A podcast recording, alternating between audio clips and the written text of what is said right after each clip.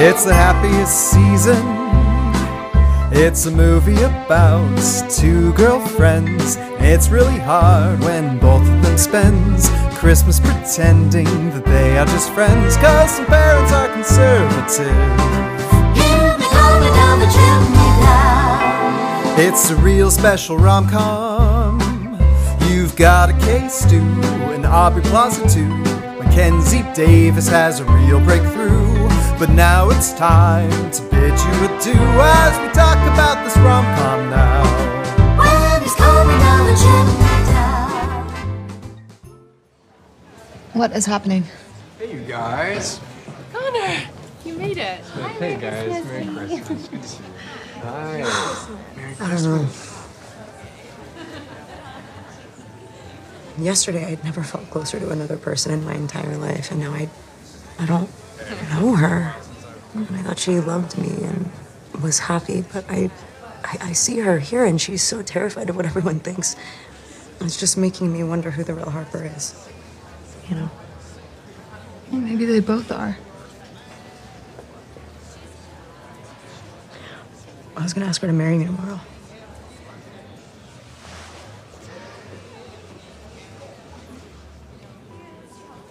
Um, I'm gonna get you a real drink. Okay? Welcome, everybody, to another great episode of The Gentleman's Guide to Rom Coms. I'm Kelly McCrillis, and as always with me is my super sleepy dad. Hello. Well, I guess he's not my dad. He's somebody's. he's somebody's dad, though. You're my dad, and you're my dad. Hey, Pop Pop Pop Papados. Dad, Dad, Daddy O. One of mine and Robin's favorite ideas for a children's book. Nobody can steal this. Trademark. Trademark. Trademark. is Are you my roommate? Are you my roommate? I want to make an adult children's book that is that. How would it? How do you have adult children's books? Isn't Well, that a oxymoron? It's it's like go the fuck to sleep. yeah. You know, it's just it's But a I fun do, gag gift. I do say that to my child because he doesn't speak English yet. So there's no children's books for him either. Baby's books are things that he eats, not reads. Something that I'm getting used to with my wife is that she'll She also can't read. she'll explain things to him like don't hit my face because it hurts and she's very rational with him and i'm just impressed i'm like you're shooting for the stars in terms of his comprehension I like that. I like talking to babies as if they're about 45 with a law degree. I'm just like, you understand what I'm saying. Makes me not feel so alone. as she explains it is it's not necessarily that he's articulating the words it's that he's he can pick up on her tone on her tone which is true kids notice everything so she's correct I'm so tired, Ryan.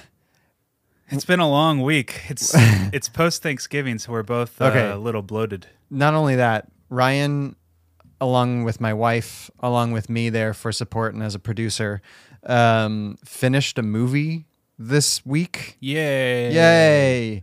And on top of that, we did two episodes, three episodes now of Yeah. editing this week. yeah, good job. Well long- done on all the editing. It's a long fucking week. I need I'm really, I'm really proud. see. I I almost want to. It's what is it? It's a little earlier for casting pod than we usually do. It's eleven oh four in the a.m. Friday after Thanksgiving. There's no more gin. It's gone. We, I haven't. all gone. I didn't have a drink last night. Do you ever, Ryan? Do you ever get that day where you wake up super hungover and you're like, I didn't drink last night, and you're like, oh no, I'm just old. yeah, I mean that's every day when you have a baby. Yeah, I guess I have no excuse. I keep audience. Can I tell you the worst thing about parents? It's like all your complaints go out the window, and you have no free reign to complain about anything anymore because they just look at you and they go, "Uh huh, sure," but I have this ace up my sleeve. It's called a baby, and you're like, "How'd you fit that baby up your sleeve? Don't do that." It's I want to sympathize. But I can't. it it is similar to the husband in the delivery room complaining about a cold sore. It's like, um, you know, there's other bigger things going on in this room. uh, specifically too big to be coming out of that hole. Oh my gosh. So Ryan, uh, as tired as we are, I thought it might be fun to start the day off with another rom-com game. yeah, let's play. Okay. So this one I'm it's kind of a play on deal or no deal that has absolutely nothing to do with deal or no deal, but it's called couple or no couple. Okay. Premise is this. I'm going to give you three different couples of actors, and you're going to tell me which one never acted together as a couple in a movie. Oh, it's like two truths and a lie. Basically, but two couples and not a couple. Man, Sarah would be so much better at this game than me. I know. Uh, so Ryan, if anybody hasn't heard this on another podcast, he's a walking IMDb. A lot of the time, he he really like I'm I'm pretty good, but Ryan puts me to shame as far as like r- remembering and connecting names to movies. But his wife is way better at him with like celebrities goings ons. She's a walking people magazine. Yes. So I'm uh, like last time we were trying to guess which celebrity couple I was talking about with clues. This time it's a little less in your wheelhouse, but I still think you might be able to do this. Okay? Yeah, yeah. I'm game. Bonus points if you can tell me what movie they acted. in. Oh, okay, okay. So I'm just gonna read off three different couples: Okay. Ryan Phillippe and Reese Witherspoon, Okay. Jimmy Stewart and Bette Davis, Okay. Bing Crosby, and Katharine Hepburn. Okay. So these all these people dated in real life? Um, no. What's the game? so the game, as stated one more time, couple or no couple, you have to tell me whether these people were a couple in a movie together. In a movie. yeah. Though some of them were couples in real life, and you can get bonus points for saying that. Okay. Okay. Okay. Okay. Okay. Let's let's just uh start, Trying to throw you off with some extra there. let's start working through it. Okay. Now, uh clarifying question. Mhm. What constitutes couple? They, they had to be romantically involved in a film. Okay. I'm gonna say Ryan Phillippe and Reese Witherspoon. Right? Or was it with Outer Spoon? I, you have to tell me what. Witherspoon. um, those that is one of the couple pairings. okay. Cruel Intentions. Correct. Got it. Is there a ding? Ding. Nice to meet you, Chandler Bing. Bing! You got one. Okay. There's another couple in there that acted together, and you're trying to figure out which one it is. And one of them is not. Correct. Okay. Uh, Bing. You said Bing Crosby and who? Katharine Hepburn. Katharine Hepburn or Jimmy Stewart and Bette Davis. Correct. Ooh. Well, let's let's talk it out. Okay. Let's talk it out. Bette Davis, um, you know, diva, uh, the first diva, I would say. Wouldn't you say? Just one of the first. I mean, you don't have to give me clues. I just want to, you know, talk it out with you. You think you're going to trick me, but I won't give anything away. You're trying to trick me into giving away something. It won't work. It has worked! You've given everything away! I know where the poison is! Then make your choice. You're, I know you're smarter than that. I just want to have, you know, a yeah. little Okay, Bette Davis, big diva. uh, big diva. Um, and then you got on the other side, you got Katharine Hepburn, Mhm. who wasn't a diva. She no, but she's fierce. very Style fierce. icon. fierce. Now, Jimmy Stewart, his his heyday started in the 30s. Well, it started in the late 30s Mhm. and continue through the 40s and the 50s. Mhm. Bette Davis, likewise, um, started her like you. You guys know that Meryl Streep is today's Bette Davis. Is that I think Bette Davis Totally. I could definitely see that. because Yeah, yeah, I yeah. think Meryl Streep and Bette Davis have almost the same number of Oscar nominations. I don't think Meryl Streep and Jimmy Stewart acted together. Oh, that would have been cool though. They could have had a crossover in the 70s. Anyways, um, but I think Bette Davis started her like consecutive Oscar run in the mid 30s. You're stalling. I know I'm stalling. I'm I'm trying to just I'm I'm talking it. think I am. I'm just talking it out. So because I can't think of either one, one of them's not, and I'm just trying to think out loud. Which one has chemistry together? Which one has the more likely of pairings? If I'm if I'm Louis B. Mayer, I'm thinking we got to get these two together on screen. Hey, go kill that guy. Okay, so what we're gonna do here is Where's my cigar? we're gonna put Bing Crosby and Katharine Hepburn together. Okay. I okay.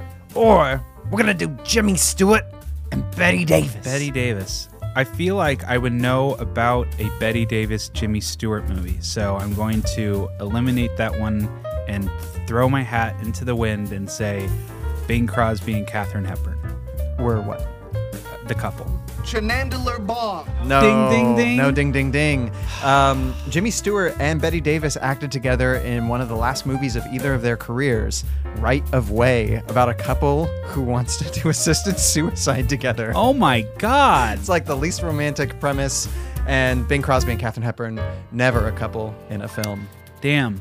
I, I mean, they were close though. It was close. I mean, I, I wouldn't have been surprised, but the reason why I put them together is because Katharine Hepburn plays a character that would have fallen in love with Bing Crosby in a different movie if you transfer Philadelphia's story to High Society. High society. And that's Yeah. why I was thinking, I'm like, you know what? That's that's close. yeah, where he plays the Cary Grant role and Yeah. Grace Kelly plays her role if you switch them. In case anyone doesn't know, there's the classic movie Philadelphia Story, and they remade it as a musical of High Society. yeah. And It's they're both swell. They're both swell. I prefer Philadelphia story much more, but um, they're they're they're kind of like doing the same thing differently. Yeah. Yeah. Well, you stumped me. Good good, job. Yay! I mean am so smart. I'm so smart. I got a C in that cuz I got one right. um, and two wrong. Okay. So you're sitting at like thirty three. I got a D. No, you're sitting at an F minus right now. But I I have to say, like, we won't grade it on that kind of curve. We'll just say that you lost and I won. You're a Uh, loser. I'm a winner. um and then it's just you know yeah, I I can be okay with that. Sure. I can be okay with that. you need to come up with your own game so you can stump me. No, I I like I like this I like being tested every every week. Mm, we're sharpening your your skills that you'll never use except at parties. If I were to play a game with you, what kind of game would you want to play? um, I I go for like a good game of chess. That's Um, not you can't really hear chess. Oh. Oh, look at that. King tonight seven. Rook me. Obviously, you're a checkers man. Uh no, no, no. Um, yeah, I don't know. You're gonna have to come up with a game. Okay, but what do you want to be tested on? Like celebrities, actors, I think storylines, storylines storylines would be fun. Can I do it completely off topic? Like, can I just do Miyazaki trivia? Sure. Oh, okay. Yeah, I mean, you could do whatever you want. It'd be fun if it turned back around to romantic comedies, which is what we're here to talk about. But Sure. whatever. Here, let me let me just pull one out of the hat. We'll we'll see what the people say. Oh, what year did Princess Mononoke come out? 1997. Okay, well, good job. Well, give me some more time Yeah, to yeah, yeah, yeah. prepare. I mean, I I had time to prepare for this, so Okay. it's like I'm Batman, and I've been given an ultimate amount of time to prepare to fight Superman, and so that was the only reason I could win. and I'm Dick Grayson, and I can only jump around. oh, nice Batman reference, man. Yeah, right. He's an acrobat, right? Correct. yes. All right. Part of the Flying Graysons. All right. Well, I'm gonna take this. Um, uh, pair of glasses down my nose a little bit after pushing them up and uh, ask you what movie are we here to talk about today Lesbian Christmas movie. no it's not lesbian christmas movie It is happiest season, happiest season exclusively on Hulu. Um, we just finished this movie, which is a little bit different than how we usually do things, because we have no time in our We're a little short on time. And Ryan, first thoughts. Um, so I'm just gonna say this movie's got its heart in the right place, um, but it didn't work for me. Uh huh. But I don't want to bash it and say it doesn't have value because the story it's telling is A valuable. valuable one. But the way it goes about it, they didn't succeed in what they were in their execution. Okay. I um, you know, I I don't necessarily disagree with you. I think they succeeded, but there was part of this movie that felt almost intentionally so a little hallmarky to me. Um, where it had, um, I think you're right, its heart in the right place. It was missing a little bit of that heart that I go to Christmas movies for. And this this movie, we'll probably get into a lot of this, felt a little Family Stone-ish, but missing a lot of the heart from Family Stone. Right. Um, and part of that was to do with the characters, and part of that to me was due to like a misunderstanding of its own humor. Yeah. Thank you for bringing up Family Stone. That's a much better comparison. The one I had in my head was While You Were Sleeping, which is, um, in terms of fam- family dynamics, is another example. But I think yours Right. is a better example. Right, but I, I understand why you went there because while you were sleeping does have some kooky humor while dealing. That's with, literally with the word. something. That's the word I used. Kooky. kooky. Um, but, I want to cook. No, I think your comparison is good because you have Sandra Bullock and she's like hiding this aspect of of I mean, it's really different, but like it, it has some of the same mechanics. Yeah, well, before we get ahead of ourselves, let's talk about what the movie's actually about. Oh. Well, would you like me to tell you a story? Tell me a story. Tell me a story, Turk. Let me tell you a story about love, D'Artagnan. I ask you about love. Probably quote me a sonnet. I'm not much more than an interpreter, and not very good at telling stories. That's the end. What do you mean that's the end? That's not. It's the beginning of something interesting. Listen, that's the end of that saga. The end. What we have here is an East Coast couple um, in Harper and Abby, played by um, Mackenzie Davis and Mackenzie Kristen Davis, Stewart. Kristen Stewart. And I have to say, both of them, everybody is acting well in this film. K Stew once again. K Stew blew me away. She was really good, and I liked uh, Mackenzie Davis. Mm-hmm. I, I don't I don't know how many things I've seen Mackenzie Davis in, but I give this a really good job. She's in that show *Halt and Catch Fire*. Remember when I was telling you about that? Oh yeah, I and saw. then I just kind of gave up on it. I saw Netflix's like *Halt and Catch Fire* display the other day when it came up on like you should watch this, and I was like, oh, it's another another picture of a whole bunch of people sitting in a warehouse and looking serious. Yeah, it's my problem with TV dramas. Is like, well, what else kind of conflict can we come up with? And yeah, that's basically what the show is. And that's kind of what this movie is. What else kind of conflict can we come up with? Yeah. And so we have these two characters who have a really fun life, and we immediately understand that, like Mackenzie Davis is a reporter, and um, Abby Kristen Stewart is like she's she's going to school for art, and in the meantime she's taking care of pets. Typical grad student thing. She's just spending Are they time taking- her pets or? No, no, she's taking care of other people's pets. Oh, Yeah.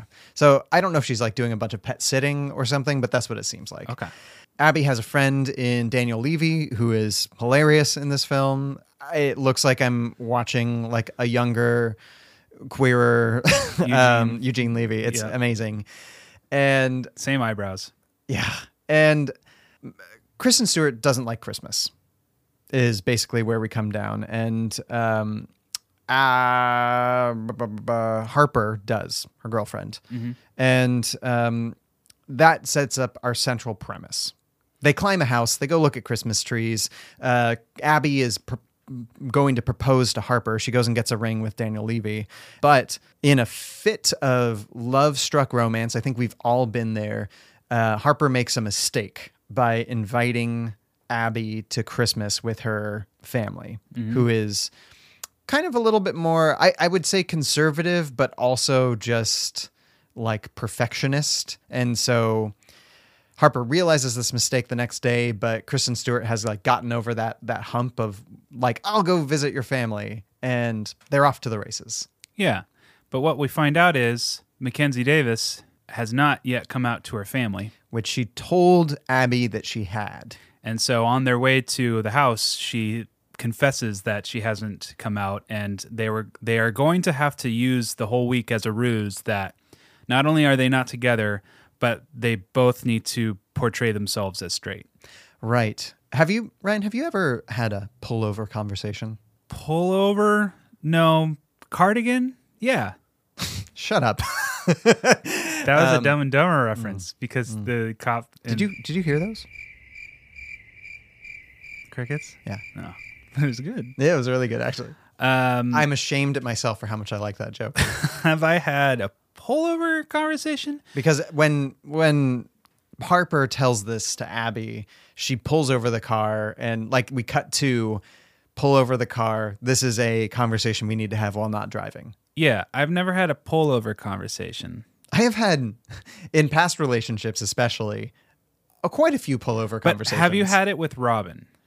Um, I think we've had one pullover conversation where it's like whatever is going on in the car, it's like, ooh, this deserves way more attention than I can give it as a driver on a road. And so we pull over and have that conversation. Yeah. And so that felt really real to me. Yeah. Yeah. Yeah, definitely. Um, this is. Uh, I'll just get into why this movie didn't work for me. I'm still thinking about pullovers. is the content of this movie has pullover conversations. Mhm. And when you're doing a style of this movie, um, you could do it in a movie like The Family Stone, where they they have more dramatic situations. Yeah, they have a crash conversation in that movie where what's her name from Sex and the City? Why can't I ever remember her name? Sarah Jessica Parker Uh-huh.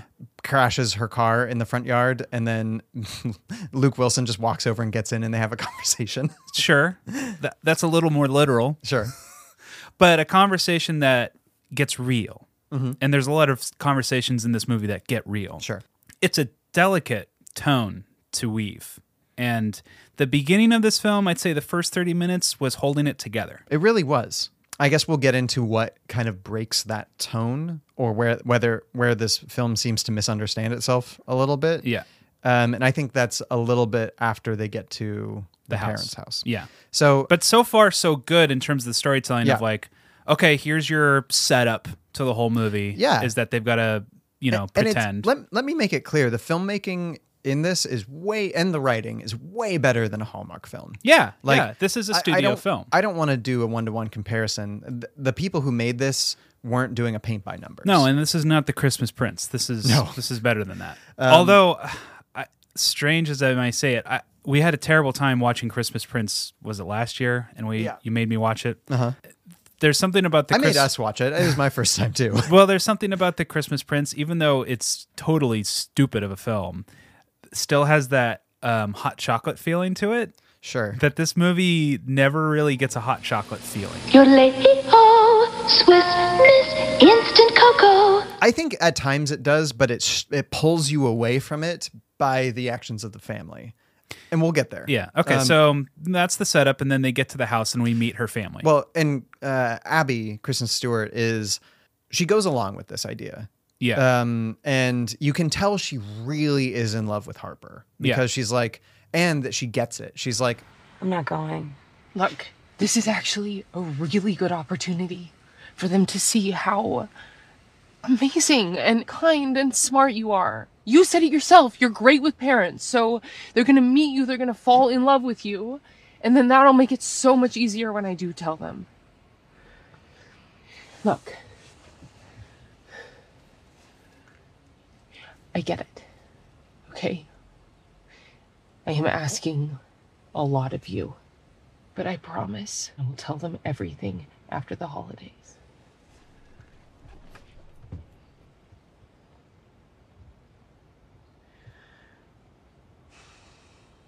Okay, we can do this. It's five days. How bad can it be? I get that it's not easy. It hurt me, but I'm here for you. And I I felt like I understood a little bit more of their connection right there when she made this choice to say, I don't like it, but I'll go along with it for you. Mhm. And so I was on board with their romance. Mhm. Yeah. Yeah, definitely. Their chemistry in this whole film is it's great. Yeah, it's really good. So they get to the house. They get to the house. We meet the parents, Mary Steenburgen uh-huh. from Back to the Future 3. and Victor Garbo. Garbo or Garber? Garber. Garber. But we were talking about old divas. So. Sure. Uh, maybe he's of the Garbo family. I don't think so. Oh. He just didn't want to be associated, but still liked Exactly. his like, name. I don't want people to think I'm a diva. and Mary Steenburgen is a insta mom and is that's her new thing is documenting everything for the Instagram account, which Mm-hmm. And- I totally get. and she's like a a rich East Coast like mom. She's Yeah. just like, you know, my life is throwing parties, and you know, I've raised my daughters, and so I'm just I'm here to to have fun and wear dresses and Yeah. drink drinks. And then there's Dad, who's a city councilman who's running for mayor. Yeah, And the wears comfy sweaters. the big side plot to this movie is that he's trying to nab a major donor. And the Right. reason why she Mackenzie Davis hasn't come out to her um, family yet is that there's this whole pressure of the dad running for mayor, and he she doesn't want to stress them out any further with this big revelation, so she's just going to wait until the mayor thing gets figured out. Right. And that's kind of where the writing takes a left turn for me because the premise is with Harper, I haven't come out because it's not the right time. And what it really is, is she is afraid to do it. Like, it's not the right time is part of it for sure, but the crux of it is she's afraid of what that's going to do to her family. Yeah, and it's a good excuse with Right. this mayor thing of Right. like, oh, um, I'll just wait. And I think we all make up excuses because of a more psychological reason why, like, we don't want to do something of like, oh, I don't want to do X because you know of these practical reasons why, but it's But like really it's it's really not the avoid practical conflict. reasons, Yeah. or it's you're just you're too afraid, or you're too insecure, or it's a bigger thing. Yeah. and the movie absolutely gets at it, Mhm. and I'm getting ahead of myself, but here again. The tone of this movie is incorrect. That's my that was my assessment of it. It's it's an incorrect tone because you're getting at really insightful aspects to the story. You're you're adding a lot of psychological realism, Mhm. but you're using the wrong genre. You can have a Christmas holiday film, but you're gonna have to be more before sunrise about it. You're gonna have to be more realistic in how you're setting these things up. Yes, and I again it comes down to the characters. And so we we have this big setup where like, you know, the two of them are there and they show up and from basically everything that this family knows about Abby is that she's an orphan because her parents died 10 years ago. Right. And that she's Harper's roommate. And that's funny, but man, they really go like this family is so out of touch because they're just like, "Oh, you're an orphan. Oh, that's so brave." It's so nice to meet you too. Thank you for having me here. It is nothing. Harper's father and I are always happy to open our doors to those in need. Yeah, hi, you must be Abby. Yeah, nice to meet you. You too. Um, I'm so sorry about your parents. Oh no. It, it ha- happened a long time ago. You're so brave. you don't need to be. Jane, Mom, he just... Okay, that's enough, Jane. Jane, too much. You're too, too always much. safe with- Oh, and this is Harper's orphan friend. This Oh. is Abby. Yes, of course. Okay, so Terrible. You're there. I'm sorry about all this mess. What? No, this is so nice. Better than your room at the orphanage. Oh, I, I wasn't in an orphanage because I, I was 19 when my parents died. Oh, one of the lucky ones. Oh. Like it's And they- funny for a second, Yeah. but then she explains, Oh, "Oh, no, no. they died when I was 19." And so it's like if you want to have psychological real psychological realism, they can't be humorously this stupid Yeah, exactly. to not understand that she's fine. Right. And those two things can exist in two different movies and play very funny or very serious, but it just doesn't work. And so, like, but let's set up the characters. You, you said the mom, the dad, and then we've got uh, Jane shows up. She's um, uh, the middle sister in this group where Harper is the youngest. And Jane is silly and I want to play Dungeons and Dragons with her. Yeah, she's a big nerd. She's really weird. She's the most um, um, sincere of all of them. And she's pretty transparent that you can tell there's something really anxious about her and Mhm. really insecure about her, but she struggles through it. Definitely one of my favorite characters in the movie. Yeah, she's she's really wonderful. Um, I like her a lot. Me too. and uh, she's played by Mary Holland, who also co-wrote this movie with Clea Duvall. Yeah. Yeah. Then you also uh, showing up a little bit later in the movie is Alison Brie, who is a little bit more, I would say, severe. Um, Yeah. She's she's she harbors a lot of resentment against Harper. They obviously have like a history of Harper is now the the favored one because she's like a political analyst, kind of maybe for a newspaper or a journalist at least. Yeah, I think she covers politics for. and Alison Brie's character Sloane uh, and her husband used to be lawyers, but now they're selling like goop products, like, products, like and gift baskets. baskets. that are of the Goop generation, which I, I buy as like a quirky career thing. Right. But Alison Brie here, I'm sorry, she's a really good actor, but what Clea Duvall does with her is all wrong. I, I oh yeah, go talk about that. I- it's it's so wrong because we're supposed to get that she's passive aggressive and has kind of this underlying resentment towards. Um, Yeah, she's not can- passive at all. It's just aggressive. Yeah. and it and it just seems like there's.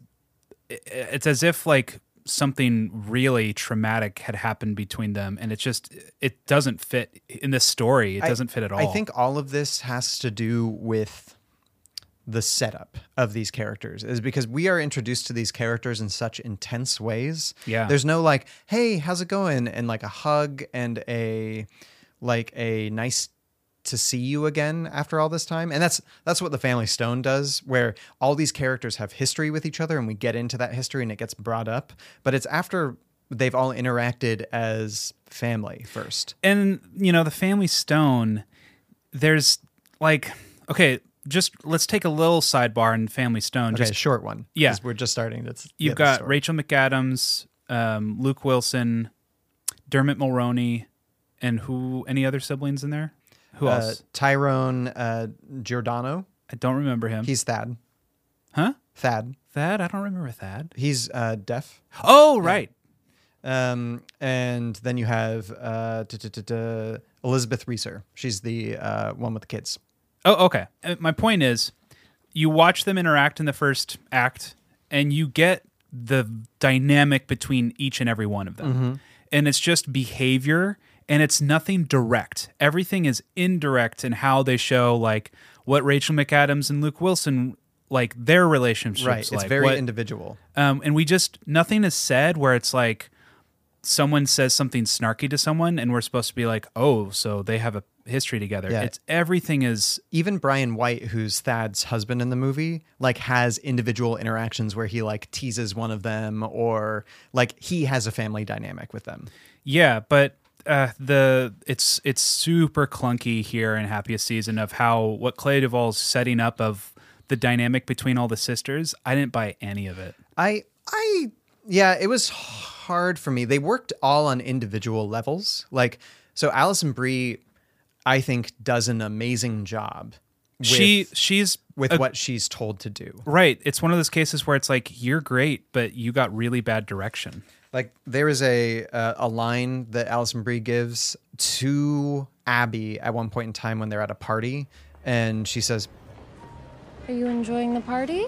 and she says it with like venom in her voice, and I was like, oh, yeah, she's scaring me. really, really um, aggressive towards everyone in this movie, and n- no one in this movie aside from our two main characters. I I don't want to be around them. Well, I want to be around Jane, but I don't want to be around any of these people. And w- Well, you- I would be around Harper. It's just no, that's what I mean. The Harper and Jane. Yeah. Yeah. But that's if you're gonna make a, a cozy Christmas rom com, why are you populating it with such unlikable characters? Yeah, and I here's the thing. I, I think Ryan and I would I I kind of agree. I agree with you on this. I think all of these aspects can be part of characters and they can have unlikable moments to them. But what you have to do is give us also a reason to like them at the same time. That's we get. N- I mean, you agree. We get nothing other than she's kind of a. m- She's not even that much of a good mom. She's just a mom. Yeah, um, it, it's it's hard with that character, and what you do by the end of the movie, you understand that she's tamping something down, and this is this is my main thing with this characters because we got to get through the plot of this movie. Yeah. you have a bunch of characters that are hiding who they are a little bit, except for Jane, um, and that suppression is making them act a little bit more aggressively.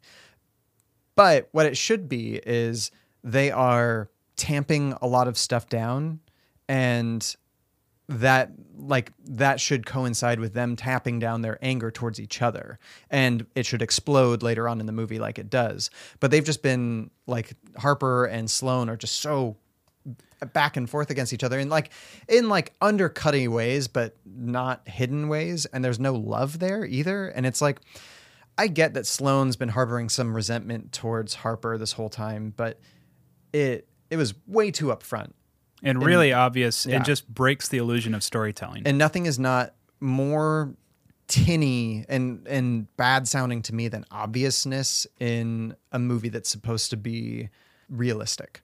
And that's why I'm saying the tone is incorrect. Yeah. Not that it's off, it's wrong. Because in Father the Bride, it's fluffy and the conflicts that people get into it's like oh george It's Like, pretty. It's pretty stupid. it doesn't get any at any like psychological truths it just gets at that "Ugh, george banks at it again it just there's nothing you're not going to get anything you know out of it so But this movie, what it does well um, is it basically most of the interactions between Harper and Abby I like.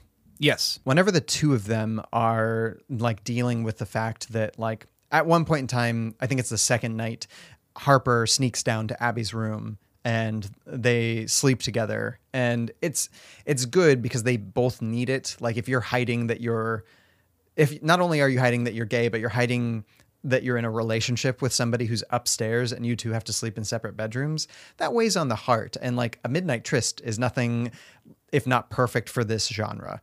I think Sarah and I had something like that um, where we were dating and we went on some kind of trip together and we didn't have a an overnight tryst, but it was one of those times where we weren't married, so we were in separate rooms because we were staying with someone's family, Yeah. and we got to sneak off to one each other's room and kiss a little bit, and Yeah.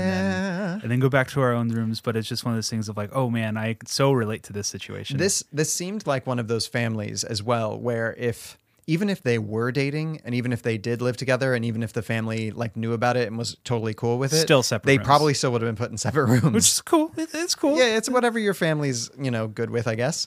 But those moments where like they're out at a dinner table and you can tell that Harper is like, man, I hate that I'm putting Abby through this, but she's still choosing her family every time rather than Abby every time. Mhm. And you can see it eating away at Abby slowly but surely, even though she's putting on a good front. I thought that was really good Yeah. in this film.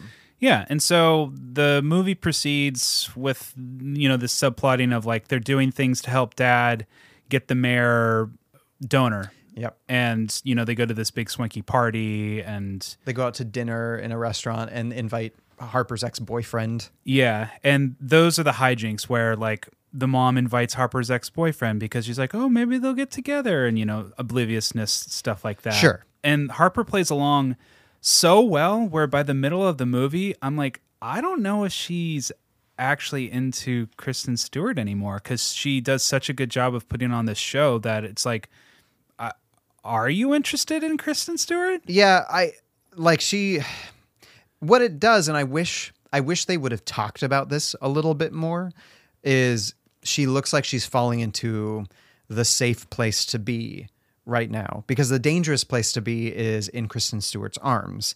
The safe place to be is with her old friends that she's known for a long time, an old boyfriend that she only broke up with because she's like gay but still likes her and her family likes that like you know he's around and so she finds this really safe space to be in and that takes all the pressure off of her and i wish at some point in time that wasn't just subtext and it was Mhm. something that she like when Kristen Stewart confronts her she's like look it's just easier for me Mhm. because even though we wouldn't we would say that's mean it's still something that could be forgivable if she acknowledges it and moves past it Yeah. Another subplot that happens is we meet Mackenzie Davis's ex girlfriend. Yes, Aubrey Plaza, Aubrey Plaza, who is wonderful in prob- this movie. yeah one of the best her and Kristen Stewart Uh, this is the best performance I've seen from Aubrey Plaza, and I, I adore her in Parks and Rec. But this is so great that I'm like, why isn't this movie starring you? I love your persona here. Yeah, I like part of that is the character. She's she's basically she's a little jaded against um but not in a mean way. She's just like at one point in time we understand that Harper and her were not only best friends but they started dating in high school and then Harper basically threw her under the bus at one point in time in regards to like their relationship. Yeah, growing up, we were totally inseparable. We were best friends. And then freshman year, we became more than friends. We started dating. But nobody knew that, obviously. And we would like leave these little love letters in, in each other's lockers. And one day, one of Harper's friends found one of the letters and she asked Harper what it was about. And Harper basically just said, that I am gay and that I wouldn't leave her alone. And then within a couple days, like everybody in school found out, and everybody was so awful to me. Sorry. That's. I'm sorry. Yeah, so the thing that I can relate to is just being in love with somebody that is too afraid to show the world who they are.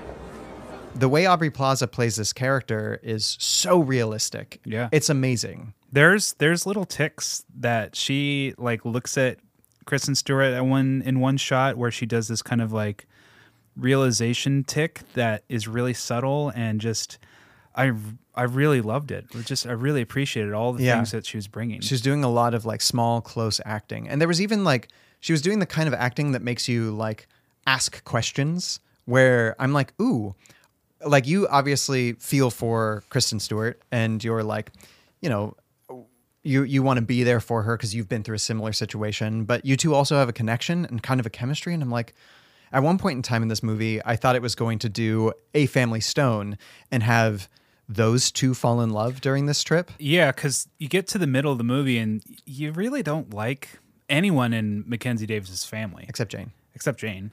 Uh, you don't really like. You don't even like the twins. You don't like the twins, uh, Alison Brie's kids.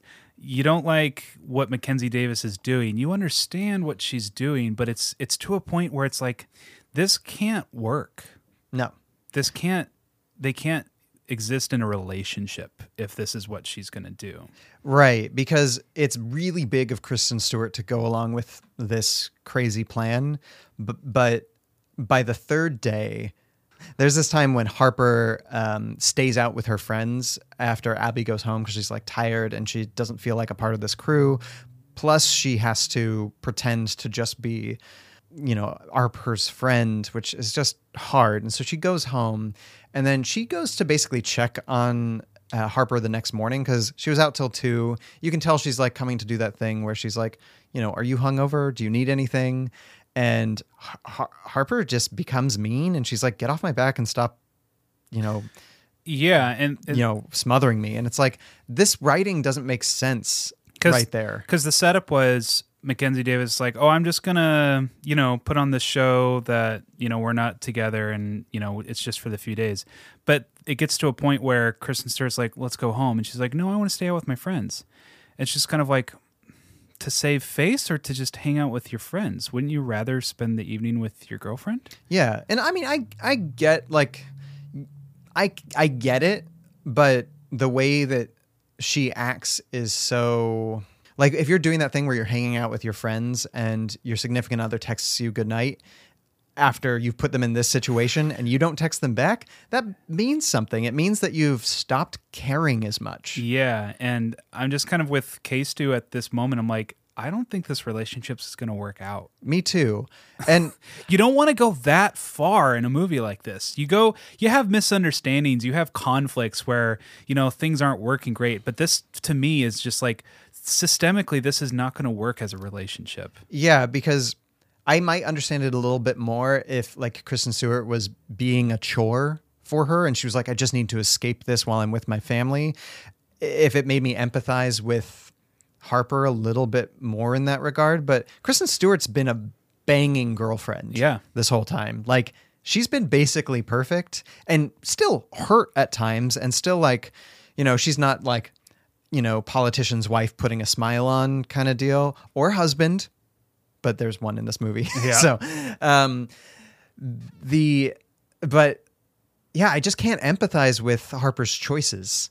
Yeah. So the movie goes on, and you know Daniel Levy, Levy, Levy, Levi, Levy. Levy, Yeah. Levy, um, is kind of you know our comedic. He's the comedic relief in a romantic comedy. There's that's that's a problem.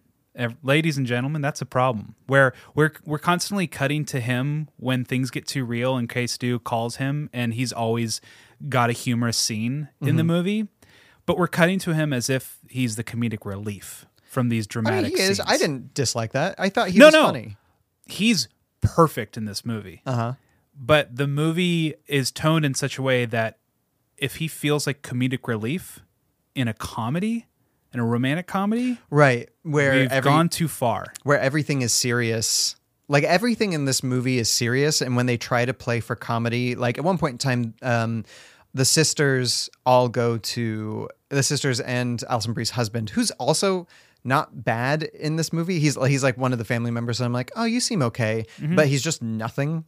Like his character also just, kind of passive aggressive. He meets um, K Stew and he just immediately tells her like, "Oh, you should probably put some coconut Yeah, like- lotion on your hand or coconut oil on your again hand." belongs in a in a more of a uh, who's that other director who's not Judd Apatow, um, but directs movies like him.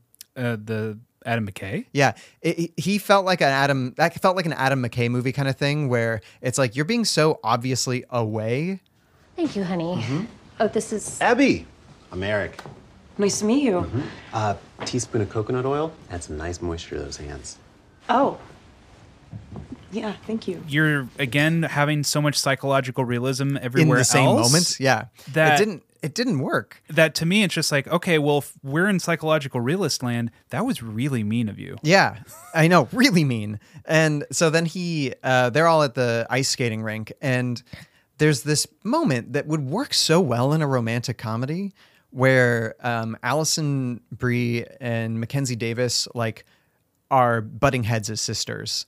Like one's the eldest, one's the youngest, and like they want to show each other up by skating around the rink faster than the other one. And it's just like like I, I can buy this as a as a fun premise for a rom-com, right? But it doesn't end up being either funny or dramatic. It lives in this like tepid water, and that's funny for it being an ice rink, where it's just like the drama is boring and it's not funny. Mhm. And it's illustrating a point that we already get. And Alison Brie's presence in this movie, since she's painted in such a one flat light, uh, she just comes off as a straight up antagonist. And I don't want her to be an antagonist. Right. No, and not just because it's Alison Brie, but mainly because in a movie like this, our main job as filmmakers is to let us understand everybody because you're making an ensemble movie with a family and even if I don't like who that person is, I still need to understand them. And I don't understand any of these characters really truly, except for Kristen Stewart and uh, Mackenzie Davis, until nine tenths of the way through the movie, when Yeah. the realization all happens. Well, so the we round the corner to the end of the movie, and there's the big Christmas dinner with um, the The donor. the donor, and everyone's got to be perfectly behaved. And that's when you know secrets are revealed and truths come out. And basically, Alison Brie discovers Mackenzie Davis and K Stew in a romantic embrace, and she's like, "Oh my God, they're lesbian! I have to tell my parents." And I'm just like, well, I I don't, I don't know. She doesn't seem like she has to tell her parents. It's more she's getting revenge on her sister by not answering whether she will or won't. And I think if they didn't start fighting in the hallway, maybe she would have just held it over her head. She seems to be going up the stairs, walking towards her parents as if I'm going to tell them right now.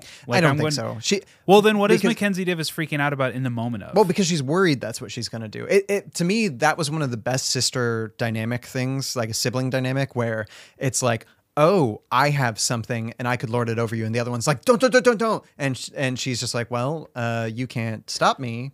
But why? Like, I don't be, want to be antagonistic. I know it doesn't fit from the entire first part of the movie, where like basically Alison Brie's struggle is that she sees Harper as trying to be the golden child all the time now that she's taken the throne.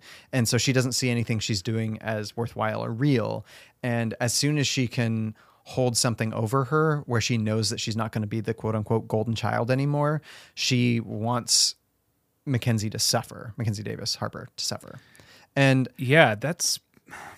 There's something kind of diabolical about that. and the reason is is because it's more diabolical because we do not understand Alison Brie right now. No, no. I mean, and it, it is diabolical regardless, but Maybe if we understand stood the motivation behind it, Mhm. if we understood who she was deep that's what I'm saying. You're right. Yeah, it the the lack of understanding of her character at that moment makes it ambiguous as to what she's going to do, which is fine, but it it can't be for ambiguous motivations.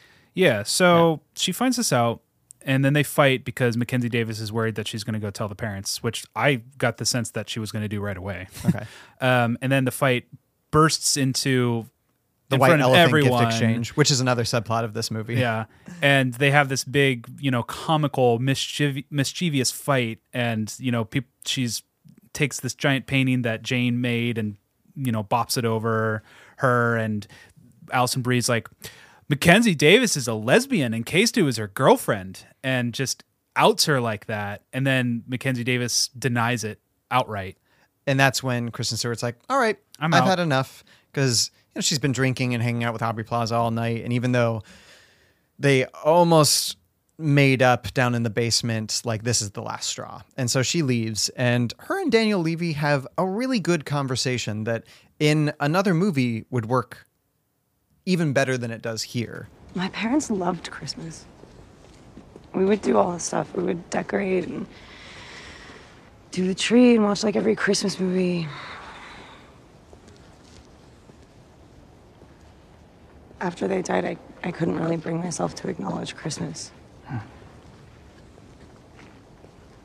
The holidays were just a huge reminder of them not being here. So I really thought maybe this year with Harper meeting her family, it would just feel different. I don't I don't think that she loves me as much as I thought she did. Hey, Harper not coming out to her parents has nothing to do with you. How could it not? Remind me, what did your parents say when you told them you were gay? Um, that they loved and supported me. That's amazing. My dad kicked me out of the house and didn't talk to me for 13 years after I told him. Everybody's story is different. There's your version, and my version, and everything in between. But the one thing that all of those stories have in common is that moment right before you say those words when your heart is racing and you don't know what's coming next. That moment's really terrifying. And then once you say those words, you can't unsay them. A chapter has ended and a new one's begun, and you have to be ready for that. Can't do it for anyone else. Just because Harper isn't ready, it doesn't mean she never will be. And it doesn't mean she doesn't love you. It's the best scene in the movie. where like we get the reason why Kristen Stewart doesn't like Christmas is because she used to have it perfect with her parents. Like she and her parents used to do up Christmas right. And now that she doesn't have them, Christmas just doesn't feel right anymore. And it mm-hmm. And I mean that's what Christmas movies and Christmas romantic comedies in particular do best is it shows you that even though there's like differences and there's like coming together makes you feel happy when it's cold and dark outside. It's just one of those really simple preternatural things. Mhm. And Daniel Levy tells her the story about what it's like to come out and what his experience was as compared to hers, which was really nice. And his was not. Yeah. It was really bad. It didn't go well. and it really it does something that the movie should have done earlier which is help us connect to the struggle that um, that harper's going through Yeah, and at the end of the day, the movie's saying, "Oh, we're a Christmas rom com," and we get to the end of the movie. I'm like, "I'm sorry, but you're a coming out movie." Like that's that's kind of the the real conundrum to the film. i here's the thing uh, would you say that family stone is a christmas rom-com It's a Christmas rom com in the style, not the style, but more in tune tonal wise to what is our not Brokeback Mountain, but what's some of our more serious films like Before Sunrise or um I don't know. It's a lot more serious of a film. It is It- not a fluffy. It's I it's mean, it's warm, but it does everything. It gets really real, and it's Right. the kind of movie where if we're hanging out all all of us like you know if it was with Sarah's parents or something like let's like watch Family Stone, I'd be like, um, my family watches it every year now. I know, but it's still such a like heavy film to get through that I would much rather watch Elf, even though it's stupid. But Um, it's so it gets. Real. I guess so. But what what I'm my point is is though it gets real, it ends super fluffy and happy. Mhm. Like in almost like a tear jerky kind of Yeah. way. And I don't think you need to separate a coming out movie and a romantic comedy Christmas movie. You can have both in the same film.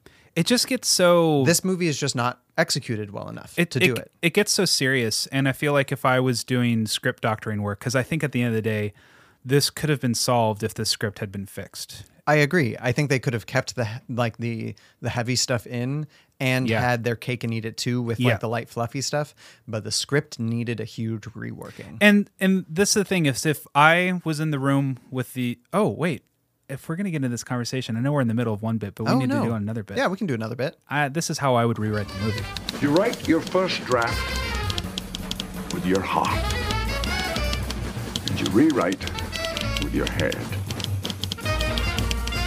I feel like I'd be in the room with them, and it's just kind of like my.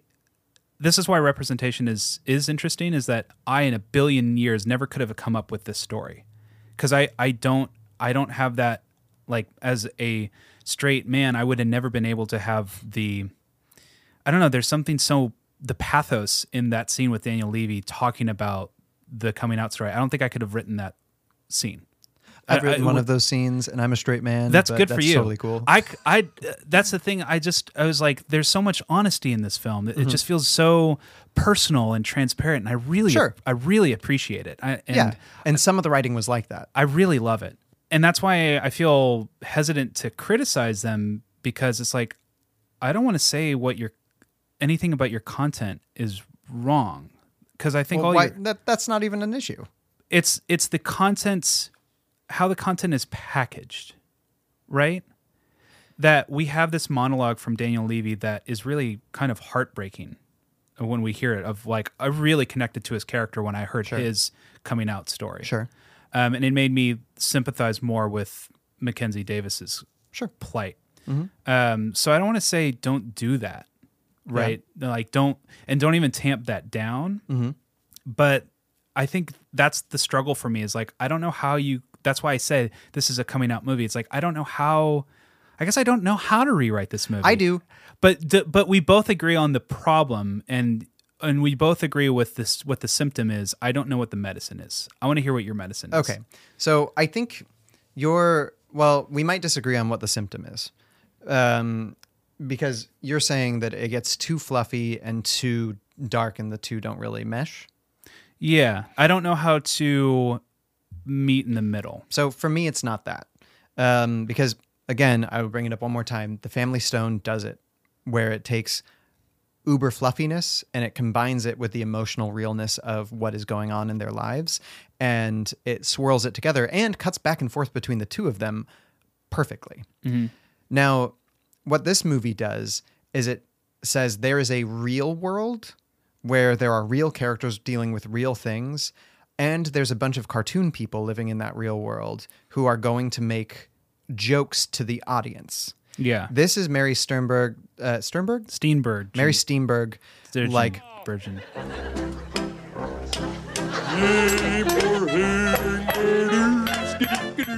like at one point in time, Kristen Stewart is like, "This is really amazing to me. I like it. Like, thanks for having me here." And she's like, "Oh, you must like it so much because you know this is so much better than an orphanage Christmas."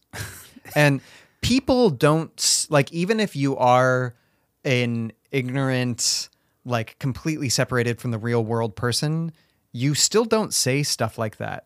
It it was Yeah. so unrealistic to me, and that's not the warm fluffiness. That is a tone of comedy that does not work in this movie. And I think if you strip that away, and you have all the daughters and the two parents be real people with a sense of pathos to them rather than just our main character in that moment with Daniel Levy because Daniel Levy is a goofball the entire movie except for that moment but if you and I think you can keep that in because that's his character being a, Yeah. a, a goofy guy but if you have all like the mom the dad Jane to some extent, Alison Brie, like they're all kind of cartoons. Yeah. They're not like and they're not just quirky, they're not just um, you know, individuals. Like Luke Wilson in Family Stone is a goofball and he's like really chill and kind of a stoner, but he's like he's such a character. And all these other people are just like either from Jane, it's just I'm I'm kind of ditzy and the weird one. And she comes in the room and is like, Hi, I'm kind of the weird one and I'm okay with everything. And then um, Alison Brie is, I don't like this. I don't like that I'm here. And that is how I feel all the time. And Mary Steenburgen is like, I want everything to be perfect. And also, you're an orphan. I'm going to point that out a lot. Yeah. And then the dad is like, I'm concerned with politics and a perfect family. And they're just making caricatures. And it doesn't make a complete movie when you're talking about the seriousness because you can have like a father who is conservative and who wants his family to be perfect and expects perfection of them and is like too into politics, but isn't living in a separate world. And I feel like all of those characters live in a separate world than the one we're in. And so what I would do is I'd strip all of that weird facade that they've created around these characters to make them jokes and make them real people. Yeah. And Um, that makes the movie work for me. Uh, I agree. Uh, I don't think I could put it any better. So why don't we just take a break now and Air high five. and end this first half uh, on a high note? So let's take a little break. Welcome back and welcome to Trope Talk. Trope Talk. Ryan, what kind of trope did we have in this movie that you'd like to talk about today? Uh, the X. The X. I, I think specifically we should also bring up the parent like approved X. Oh, there's multiple X's in this movie. Yeah. This movie we have two X's. We have Aubrey Plaza who plays like the hidden X, but Mhm. the the I would say the most emotionally complex and I would almost say like there's that moment where you meet an X where it's it's very feral where you're like smelling out their emotional like pheromones and you're like mm, i'm trading eyes you're an important person in my person's past mm, there's like some weird competition Right. that doesn't exist but does exist Right. and their meeting when K Stew and uh, Mackenzie come out of the bathroom and they look at Aubrey Plaza who shows up, it's like And you know, everyone knows. everyone knows but isn't saying. It's and it's the such X. a good it's a good scene. Great moment. Riley! Harper. Sorry. Um, Riley, this is Abby. Abby is my Orphan. Roommate. We I am an orphan, but we live together. As friends. Um, like acquaintances. Oh, please stop. Yeah. Nice to meet you. So I'm just gonna sneak Oh, God, on by sorry. you guys. And then who's the other X in this film? Uh, some guy. Connor? Yeah, so we also don't get it- Dave? Yeah, she dated a guy in high school, and the parents love him and wish that it, things worked out for Mackenzie Davis and this guy, but it obviously Because he looks like a senator's son. Yeah, he really he just looks like a safe bet. You know, he's a nice guy. And the movie doesn't really get at like was the relationship a sham? Was it a front? Was it real? No, I think the movie does. yeah. When when they basically they hang out one night and we get a good night between the two of them in front of the bar when they close down the bar, and he's like he doesn't get why she broke up with him, and so it wasn't a sham. He felt like it was a real good relationship. Did she? I think she I mean what what we are given to believe is they broke up probably because she didn't have to pretend anymore to herself anyway that she was gay and she's like I'm just going to start dating the person I want to date which I assume would be Abby and break up with him because it was long distance. This is why I honestly just feel uncomfortable criticizing elements of this film. Is like to me, I'm like, well, I don't understand what you were thinking. It's too ambiguous for me of of a character detail. Of like, was there any interest in him? Was there some interest in him? Was It- there? I think, um, I mean, we talked about this in another film, but I don't think you, as a human being, as a heterosexual male, need to worry about whether she actually was attracted to him or not. I don't think that's a question that this movie really cares about. I think it's just, were they romantically involved? Yes. I guess that's my point. Is They- that to me, I don't know. It's No, it's they- ambiguous they- to me. They dated for No, I, I a know long they. period of time. I know that they dated, but was it a thing that was she? Was she in denial about her true feelings, or was was her relationship with him authentic? And is her spending the night out with him in this movie?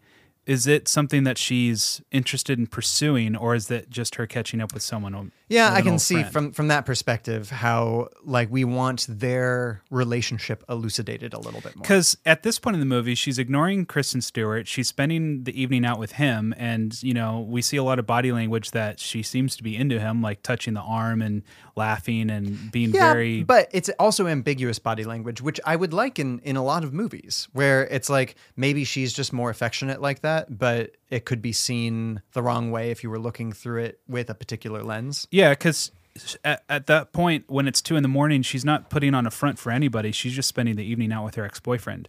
And she's ignoring her girlfriend. So to Yeah. me, it sounds like you seem to be more interested in him than in Kristen Stewart right now. Mm, I, I that is that is taking the complexity of that issue and boiling it down to a point. For me, I'm like, oh, it could be many things. It could be that she just doesn't want to be at home right now, and but so it's her. But if if we're agreeing that it's her ex and their relationship was totally legitimate and they actually had real close feelings with each Mhm. other, then I think her spending that time with him is not okay. I think it's wrong. Uh, to spend to okay, be so- out to be out at a bar with your ex till two in the morning, ignoring your girlfriend. No, okay, that's not okay, but that's ju- that part. Just that part. Okay, because like you can You can hang out with your ex, hang out with your ex, but out at a bar till two, ignoring your girlfriend. Yeah, sure. And but I think that's that's okay at being wrong. Like in this movie, she's making a poor choice, and I like characters that make poor choices. But what is I think what the movie fails at in this regard, and we, we need to talk about the trope here. Yeah. Okay. But we are. We're talking about the X. We're okay. What I think this this trope represents is a life that would be so much easier for you in regards to your interactions with your family. The idea of just doing what is easy for everyone is embodied in the X that everybody already approves of. Mhm. Like, I, I'm trying to think of another example of this where it's like, oh, I could just say yes over here and it fixes all of the problems that everybody else has with me, but it doesn't do anything for your own. You're choosing the easy way out of a hard situation. And that's what he represents. Mhm. And you're right. I would have liked to know whether she was like still kind of attracted to him, which this movie kind of hinted at. Yeah. Um, but at the same time, I also I also bought into the fact that like he he seemed like a good character. They kept giving him like lines where he was like, "Hey, I know your mom set us up, but I am interested in you." And so his motivations were very clear. Yeah. Um, and the fact that she didn't say no just because she was afraid that he like she could have just said no and not had it at all bring up the fact that she was gay Mhm. because that was what she was afraid of giving away. Yeah. And she doesn't do that, which does imply that she's like, you know, maybe it would be easier for me overall if I let my parents or him think I was into him. And that's really not fair to Abby. Yeah, and that's a lot of complexity for a movie like this. Right. A movie that gets so Christmas rom commy. I think a movie that again does this well is The Family Stone, where you have like there's so many competing things going on with Matthew Mc, or uh, Dermot Mulroney's character, where Yeah. he he wants the ring from his mom to propose to this person that nobody in the family like really wants, but he's only proposing to her and he doesn't really love her, but he wants to basically get married before his mom dies, and it's like this it's this beautiful web, but he's also fallen in love with her sister and but doesn't say it until this moment and the moment that he like kind of commits to it is like oh are you going to cheat on this woman that we don't like but that would make you kind of a like a douche and it's like there's a lot of competing things But I going on. understand why. I know and and that's that's the thing the I think the trope of the X is one that either creates it, I think it's really good for a movie and Aubrey Plaza does that well and I wish that would have like like Kristen Kristen Stewart ends up bonding with her, but I wish there was a little bit more antagonism or fear from Kristen Stewart at first, where she's like, "This person represents something big to my person's past." Yeah, I And I think I would have preferred the movie going all in on Aubrey Plaza, just kind of Get rid of the other ex.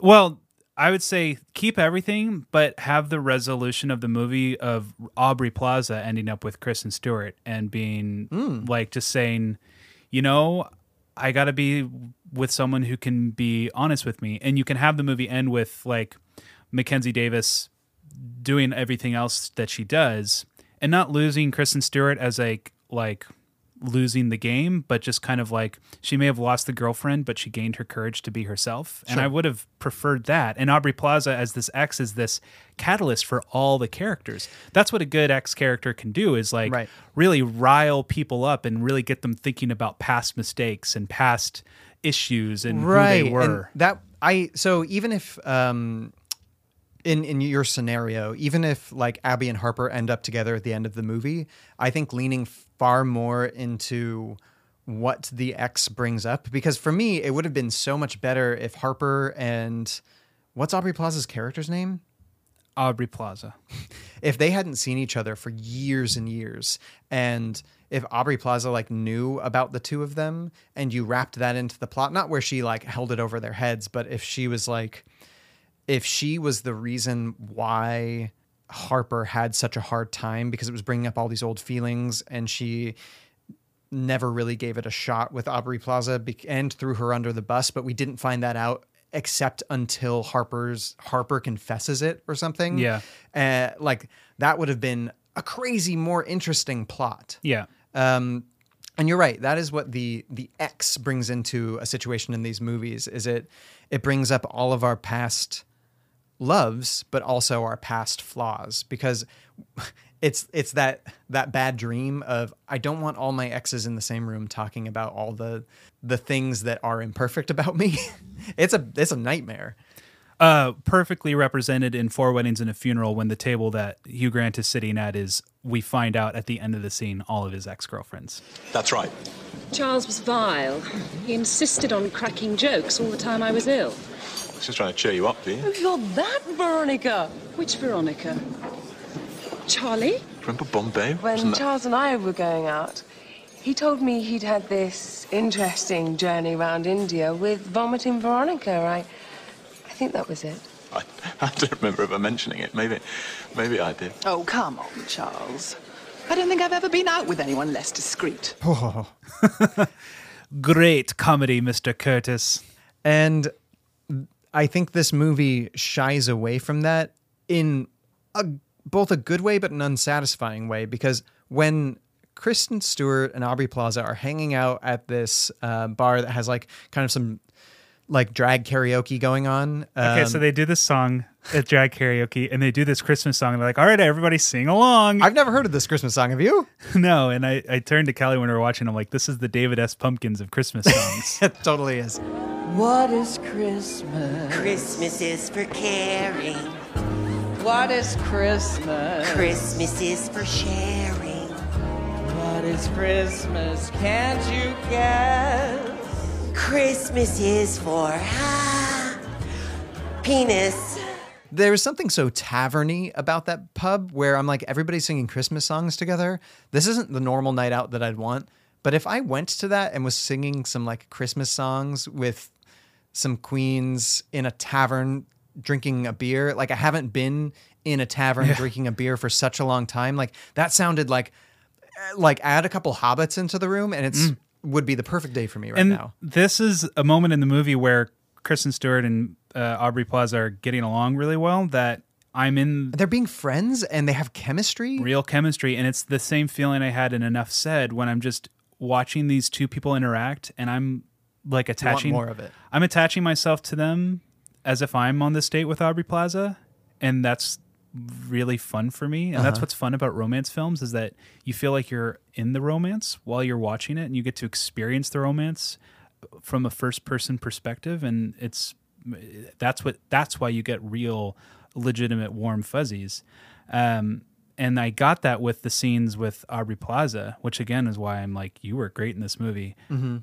And I kind of got that between Kristen Stewart and Mackenzie Davis. Not that the actors weren't doing enough or the direction wasn't doing enough, is that there wasn't enough writing there was just there's just something more magical between Kristen Stewart and Aubrey Plaza, and that's why I rewrote the movie the way I wanted to rewrite it. And I have this question for you now. At the beginning of the film, we have Kristen Stewart and Mackenzie Davis. They're in Boston, Pittsburgh, Yeah. and um, they're looking at Christmas lights. And at one point in time, before they go home, it's such a goofy moment. Harper is like, "Hey, Abby, come on, climb to the this like um, construction stuff and get to the top of this roof and look at Christmas with me." And this is how I see Christmas in this really romantic light. But the rest of the movie, we have like Harper is a wild card because you set that up where she's like able to climb a building and convince her girlfriend to climb up this building, which is kind of illegal. And but that's fine because that makes her a fun character to me. And then she invites her home without having told her parents that she's out and then springs it on her and then stays out with her her boyfriend. She's a real wild card. Which She's but a she- wild card. but she's also afraid. Exactly. Which That's like is kind of a competing characteristic for me. and you know human beings are inconsistent and Yeah, uh-huh. uh, contradictions but this is so your your psychological realism doesn't work here whereas it works other places Right. And that was that was one of the things where um, I was just like, mm, I don't know. And then so we like Kristen Stewart and Aubrey Plaza, but other ex boyfriend and god i Mackenzie was hoping Davis- other ex-boyfriend was also secretly gay that would have been so much better Right. About a quarter of the way through this movie, Ryan and I were thinking, like, because at the end, everybody has like realizations uh, that they, like, the mom wants to do karate, which is a lame realization, I think. but these characters all seem like they're hiding something. It would have been really interesting if, like, all three, I, I don't think it should have gone so far that, like, all the characters were gay, but I think it would have been really cool if all three of the daughters or Jane as well came out Mhm. and they were given permission by their like younger sister finding the courage to do it. I it just would have been a more interesting film if it was like if there was more to that moment. i figured out another movie to compare this to and i think we've found what it should have done. It should have been the family stone meets in and out. That's what this movie could have been. Because the characters in this movie are so ridiculous that they belong in in and out. Sure, yeah, yeah, yeah, where they're just like small town weirdos. And what works about In and Out is that you have perfect actors like Kevin Kline, perfect, doing doing satire, Right. where it's we know that they're cartoons and we're Mhm. all in on the cartoons, Right. but this movie is not embracing the satirical nature and they're just taking these characters taking removing them from a satire and placing them in genre where they're not given any kind of satirical gas gasoline Right. and what you have is something that's just totally dissonant and we hear their performance and like ah this is I think it would have to commit I don't want to combine them. I want to say commit one way or the other. yeah because a movie like in and out has heart It does.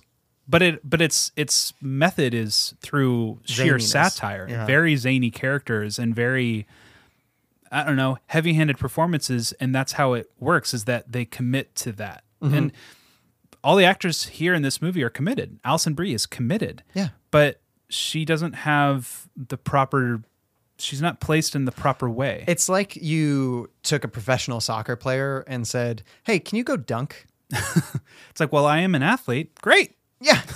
that that ex-boyfriend thing is I I I just I, just before we leave trope talk, I want to say that parents do this. Like Oh. I don't I don't know if your parents did, but no not, i not don't, where they I don't not think they had a prayer for me not not where they set you up with somebody like like at a random dinner without telling you. That's pretty arch.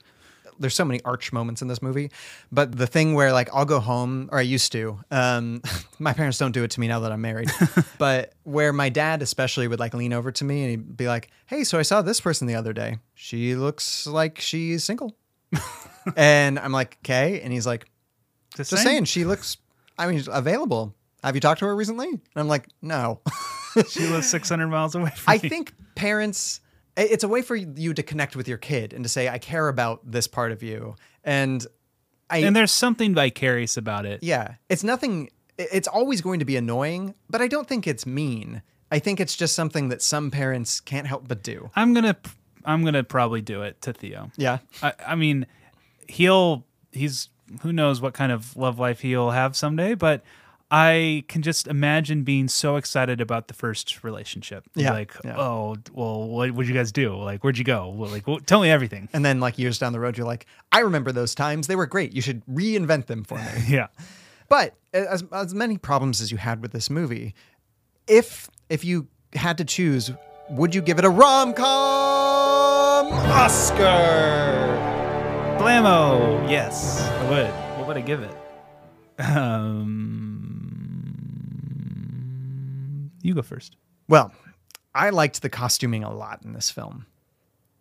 Kristen Stewart looks s- Smoke like during that party uh, at the end, like smoking. She looks basically like the female James Dean. And Aubrey Plaza also looks smoking. In Very much movie. so. And I I really liked um I I wanted the style uh, I mean I can't pull off a dress but like the jackets that um that Mackenzie Davis wears in the film Mhm. um and like everybody was dressed perfectly for their roles. Mhm. Uh, like Alison Brie's dress was like very like stern but Mhm. beautiful, um, which was basically what her character was playing. The way that Mackenzie Davis's outfits evolved is she became more, I'm going to say more heteronormative and, or at least more femme. Mhm. And uh, Kristen Stewart went the opposite direction Mhm. with her clothes. Um, I mean, not at the beginning, but as soon as they got to the house, where she just like pushed that like lesbian boundary, where she's just like, "That's right, I'm wearing a like weird ascot like but thin tie right now, open with like an open shirt and a blazer." She's Yeah. like, "Get out of my way, Ellen DeGeneres! I'm kicking your style." But again, she like brought like this Katharine Hepburn look that was so stylish that I was just like, you belong in this genre taking up space. Like that's how Yeah. good she looked in this movie. Yeah. And uh, so I have to give it to best costuming, even down to Victor Garber's like sweaters and the zany kind of dress that Jane wore. I was just like, all of you are perfectly dressed in this film. And so best costuming. So I really like Jane and I really like Daniel Levy, and I would consider them side characters. I don't know how else to like categorize them, but they're doing something for the film that's very necessary of just having like characters that bring in the flavor to yeah, the movie. like even even though she is a cartoon, I like if only her and only Levy were as goofy as they were, but the rest of the characters were more normal, I'd be like, yes. Yeah, Mhm. um, and this this happens all the time in most movies where you have the kind of firecracker side character Mhm. um, bring in the flavor. Usually Judy Greer, you know, like Twenty Seven Dresses. You got zany Judy Greer over here, but you know the more normal character is our main character. And every once in a while, you have one of those characters be the main character. I'm thinking like a Hugh Grant in Two Weeks Notice. yeah, Yeah, yeah, but only every once in a while. But I, I don't know. Is this allowed best side characters? Like, I don't have a better way, but you know what I mean No, by yeah, that. yeah. But you're not saying like before you gave Notting Hill Best Ensemble cla- Cast. Yeah. So I'm like excluding everyone but Jane and Daniel Levy. Yeah, best zany side characters. I would say. Yeah. those Levy's like thing in this movie is he's taking care of all the pets that K Stew is supposed to be taking care of for her job, and we slowly see him over the course of the movie kill the fishes, Yeah. and then have to go buy new ones, and it's really funny. And he's also tracking everybody. He's like at the beginning of the movie, it sets up this like fun conceit where he can track anybody's location because he's just a computer wizard, but he's also a publisher, which ties into Jane at the end of the movie. Yeah. I like that they tied those characters together. So there's something about those cartoony characters working in this Mhm. film, but Alison Brie's cartooniness totally broken, doesn't work. Yeah. Again, I want to uh, be explicit. She pulls it off super well. It is nothing to do with Alison Brie. She's a good actor. It's just the direction she was given and the choices that were made for that character, which she is a part of, but they were pulled off well. They were just the wrong choices. Yeah, it's kind of like if we were doing like have you ever have you ever done a music clinic when you perform in a band like in like a scholastic setting, and then you have these panel of experts like analyze your performance Uh, and like do in a choir, clinic. yeah. So it's like if I did a clinic for this film, Choir, the cool band. if I did a clinic for the film, I would just kind of be like, Alison, you can you can leave. Um, we're gonna talk to the director about this, and just like I have no notes for the actor. Yeah.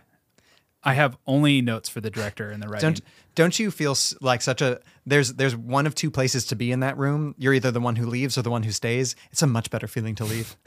I did a I did a jazz clinic and um, we did our performance, and the one of the judges was a drummer, uh, and and so I'm I'm the drummer, and he was very old and was a gentleman jazz drummer, where it's the kind of drums where you know your your elbow never gets up past Uh-huh. anything. It's There's a lot like- of sweeping. yeah, and he's like, "So what kind of music do you listen to?" And I'm like, um, "Dance music? What music? Dance music? Dance music?" I'm like, "You know, like electronica, like." "Ntsa, ntsa, ntsa." and he's like, "Well, my note for you is you should be listening to more jazz music." I was like, "Oh." And I did listen to more jazz music, and I'm here to say that I'm not a jazz drummer.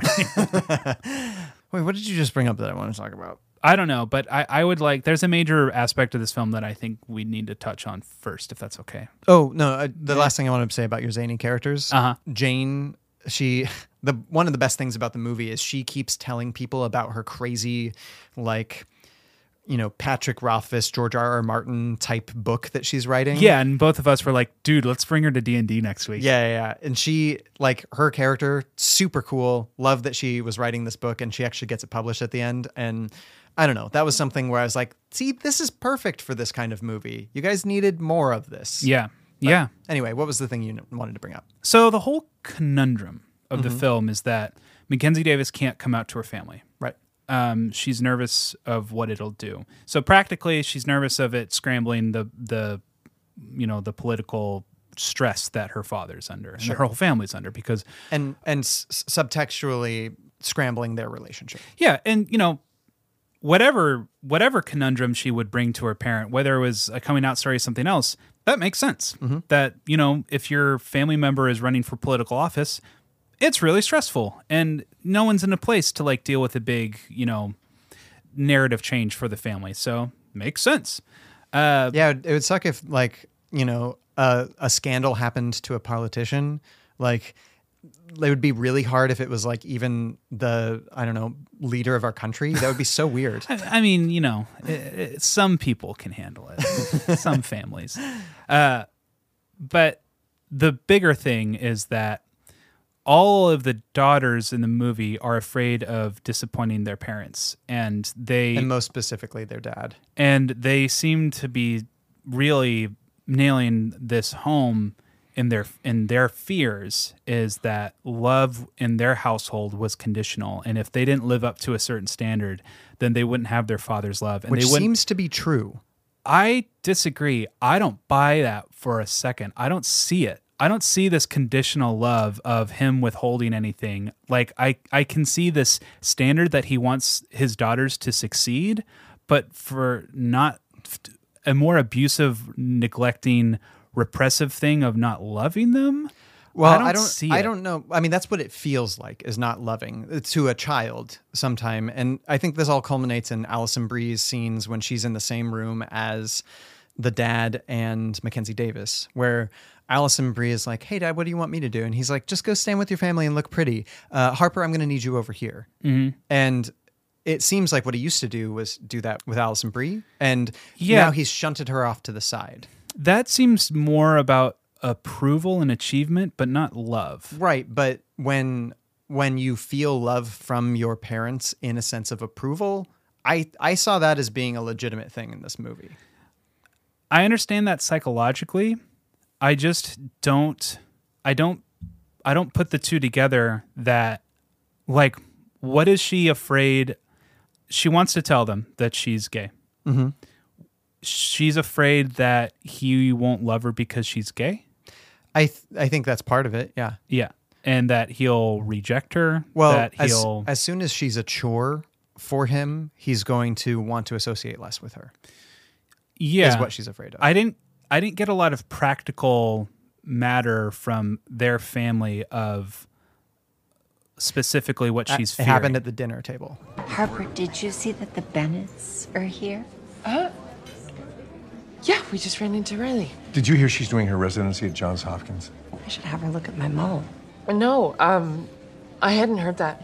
It's very impressive. Her parents must be proud and relieved. I know. That lifestyle choice. Such a shame. I don't buy what I'm watching. You don't I, you don't buy him as a character feeling. I that don't way? buy it. I don't buy it. I'm around a lot of conservative people. I'm around a lot of people who have thought like this. Mhm. I'm around people who He didn't think seem like that this. person? I don't buy it. Yeah. I don't buy what you're doing. And this is one of those things where it's like I'm assuming that the writer does that this is what how they see those characters and for me I'm like I don't I don't see it. I don't believe it. And it's not I don't think I'm in denial about it. I just I've seen it in other movies that I did buy. Yeah. I, I get that. Um, there was a point in time where he was doing his his mayor speech, and he was we see we catch him later listening to it in his office, which again makes him out to be like a cartoon who like like people do this. People rewatch what they do online because they're insecure and they want to like feel that, I guess. But he's like, um, what we're based on is um, faith, values, and tradition. And like, I think if you've grown up in a family where you've heard him say things like that over and over, not just the speech, but like that thing about, oh, so glad that we didn't have to deal with that with our daughters. Like, that could completely build in you a complex that this person is not going to love you as much. You need to get more, way more specific about it because that's what the uh, In and Out does. This movie could have used an extra 15 minutes. Because In and Out, you have someone like um, the Wilford Brimley. No, the principal, um, Oh. Bob Newhart. Yeah. And Bob Newhart, like everyone, all the characters in and out, in and out have different kinds of bigotry. If I Mhm. had to be kind of mean about it, Sure. Um, and Ignorance as well. his is in a fear of what other people will think and he's this principal of this conservative town and he's just like i don't know what people are going to do with this i'm afraid that you know the school board will react to it or the town will Well, he's also afraid of everybody becoming gay because of like the influence of a popular person. But but even at the beginning of the movie, when he's first talking to Kevin Kline, he's like, "You're not, you know, right?" Because then that would mean I would have to deal with this, and I don't know what to do with it. And that you get Yeah. there's just there's a specificity to his ignorance and Mhm. to his anxiety and to his fears, where it's like. I hear where you're coming from. Let's talk it out because I think if we can just talk for a little bit and just You're gonna be less work on this, we can we'll figure something out. But Victor Garber's character in this, I don't get where he's coming from because they're so afraid of saying Republican. Like they're they're intimating that he's a conservative, but I don't know what kind of conservative. Is he like Ted Cruz or like Rand Paul? Is he like is he like a Kansas governor or is he I, I just don't get what kind of Sure. I think I think what this movie does in that regard is it's so afraid of people having conversations if they're not our main characters. I mean, they bring on Aubrey Plaza, um, but like the parents don't say how they're feeling about their daughters. We just get it in like side bits. And so like when when the dad is told all this information about like Sloane is getting a divorce, right? And uh, Harper is coming out and like he all he does, which is realistic, but it's not good for drama, is he leaves and he goes and sits and he thinks. Yeah, and, And- it's like if this is a book, then we can jump into his head. We can start figuring this out. Right, but it does really nothing for our characters. But me as a viewer, if the central conflict is that she needs to come out, I need to know specifically why that's a problem for the antagonist. Sure. And I, I or why it's a problem specifically for her. Yeah. and that's that's part of the thing is like in this afterward of this movie we we see like the whole family kind of like having a life together and all the fears that harper had end up becoming um, realities of happiness because she was afraid the family would break apart but it just brought everybody closer together which is a good ending but with the movie not committing to any of those characters being away it felt prescriptive where it's like if you're afraid like don't worry it could turn out like this which i want a happy ending but it would have been you're right better if these characters had more feelings that we got to know in more direct senses where like Yeah. like i guess maybe it would have been a little bit more obvious if the dad was like you know like if he really was at that dinner table and he's like oh i'm so glad that none of my daughters are gay like that would have been really obvious but it's it's something like it would have been more interesting if he actually knew Harper was gay like from a young age like he fa- he like he maybe he was the one who found the letter Right. and she was the one who lied to him but he always suspected it of her Right. but he was living in denial this whole time Another movie that does this much better, and it's totally unfair, but Carol uh, gets at a lot of this stuff, but there's so much more. There's more cheating in it because it's set in the 50s. Sure. And it's just, it's a society about all of that being repressed and uh-huh. none of that is allowed to be out. Whereas these characters, I don't, I don't buy them. Like, is it, do you have a religious problem with it? Do you have a personal problem with it? Do you have a political problem with it? specifics a lot in this film and I think that's cowardly. Yeah, I agree. Like because Robin was watching this movie and like her her coming out story is her coming out story, so I'm not to like really talk about that on on the radio, but when we were when we were having a conversation just about this trailer when we watched it, she was in the room and she's just like I get it. People still have to deal with this problem, but eh, a little bit less so right now. And she's but and sh- so what she was mainly saying is she wanted a movie that like normalized a lesbian relationship in a Christmas rom com. Yeah. which this movie is not doing. No. Um, but at the same time, I would say that her, like she has a, a a point where if Mackenzie Davis's character is having this problem, we need to know why in our society right now. Exactly. And In and Out does it. It's saying uh, of a time of the 90s, this was the perspective. It's satirical, it's ridiculous, but this was totally the perspective then.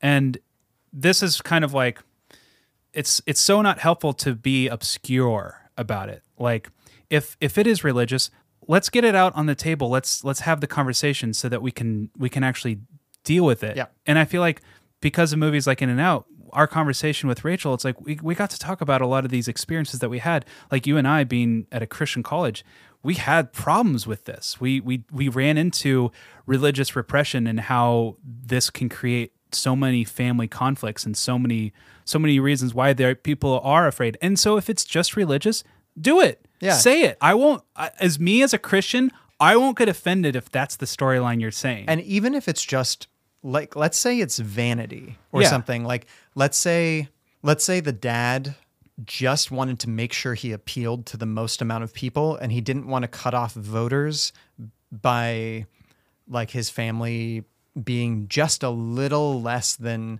prototypical that would be fine and we get to talk about that because you don't need to make the dad a character who's like basically the the dad is a is a quote unquote antagonist in this story because he wants his life to look perfect.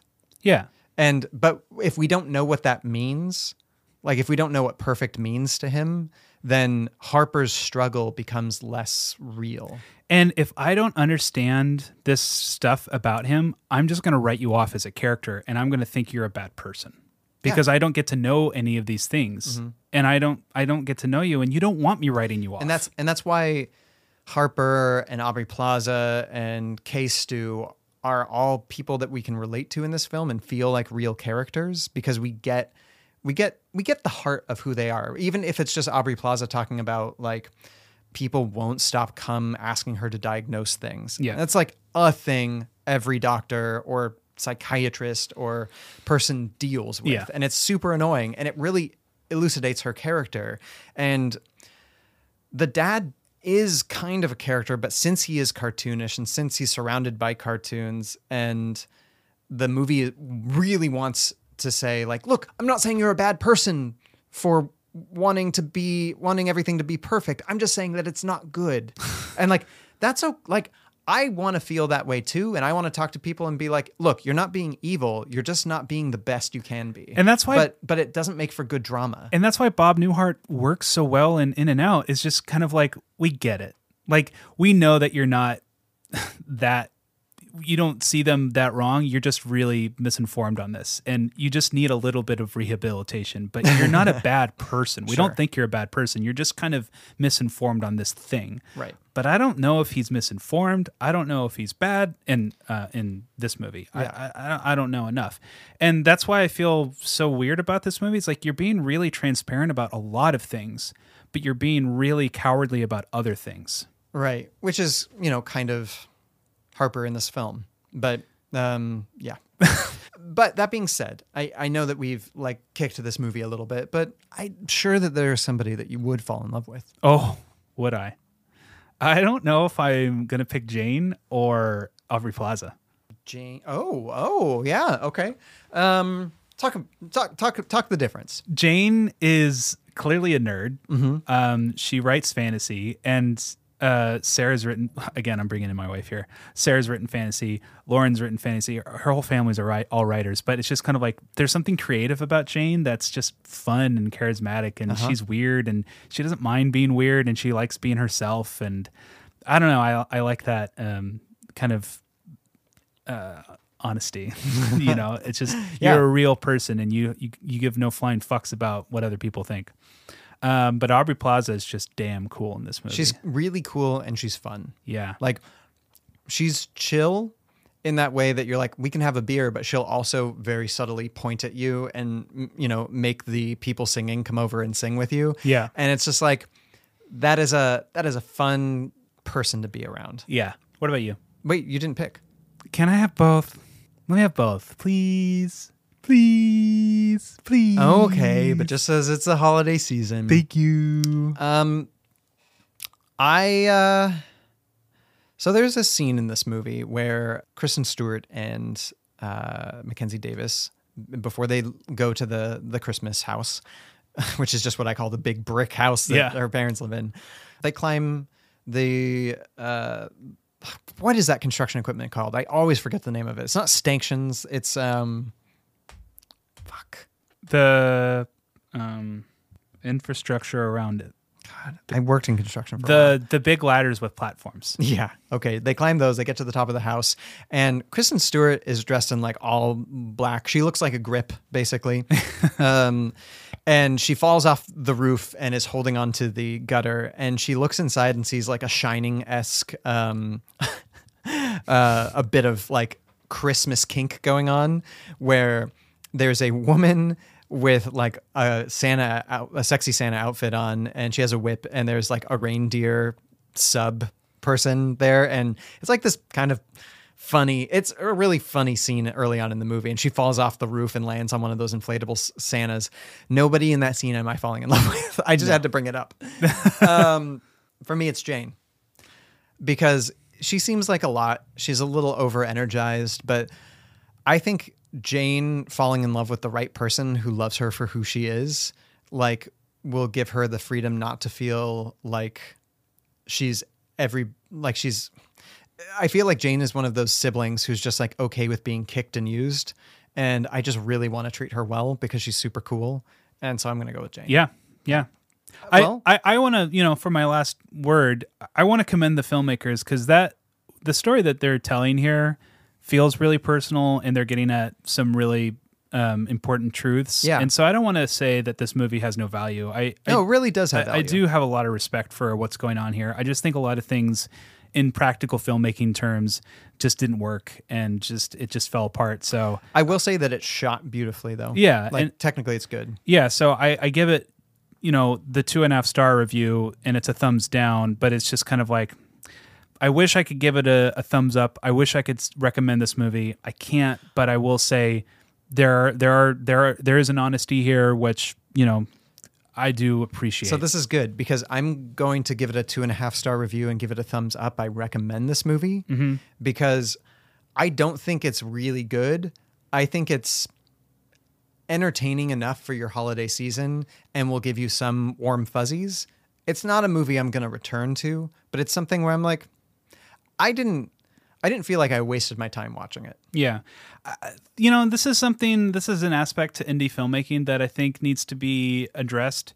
Is that a lot of indie filmmakers, whether it's, you know, about personal stories like LGBT stories or, you know, childhood stories, anything, uh, where a lot of the time they just kind of lean on deep psychological truths and just thinks it's a good movie. Mhm. And I am going to voluntarily say I am head of the class with that, with the movie that I made, is that I just with the filmmaking that I did, I worked with the actors, I worked on the script, we both worked on the script. I worked with the actors to get the heart of the story going, but I wasn't thinking about the movie cinematically. I was Mhm. thinking about, okay, how can we best get this storytelling told? Which is why I really appreciate Rachel and Michael that they they worked so well with me and with each other that I'm really proud of what they did. But Yeah. I'm kind of mad at myself that I didn't think on there's just the other half of filmmaking of like you're still making a film. You're Right. still doing cinema. I remember us having like uh, this was very hard and as a producer the hard thing about working with indie films sometimes is you have limited time limited budget. Even if you're working with a bunch of super talented people there's sometimes only so much you can do. Mhm. and at one point in time i was like we should make them like be in a food cart not a coffee shop. Mhm. just because it's more interesting it's more local. And you were like that seems like a lot. I want to do a coffee shop. And because you were really concerned about the story and i was like concerned about the other half like making it yeah, the look, the, the, look, film, the how it feels, what it what you're seeing. and generally speaking you and i are flipped on that front where Yeah. you're like okay we need to bring out this in the film and i'm like well what about the story Yeah. and it's just something where when you're young and you really have something to say and you want to say it well because it means a lot to you or if you're an independent filmmaker and like whatever you're saying is very personal it's hard to think outside that box if you don't have enough a time or b money and those two are generally inextricably linked when you're working on a movie it's it's hard to do both of those things Yeah, and film is kind of like architecture, where it's like the design can be really great, but uh, you've got to nail the actual building and construction of it. And if you don't, then your beautiful design on paper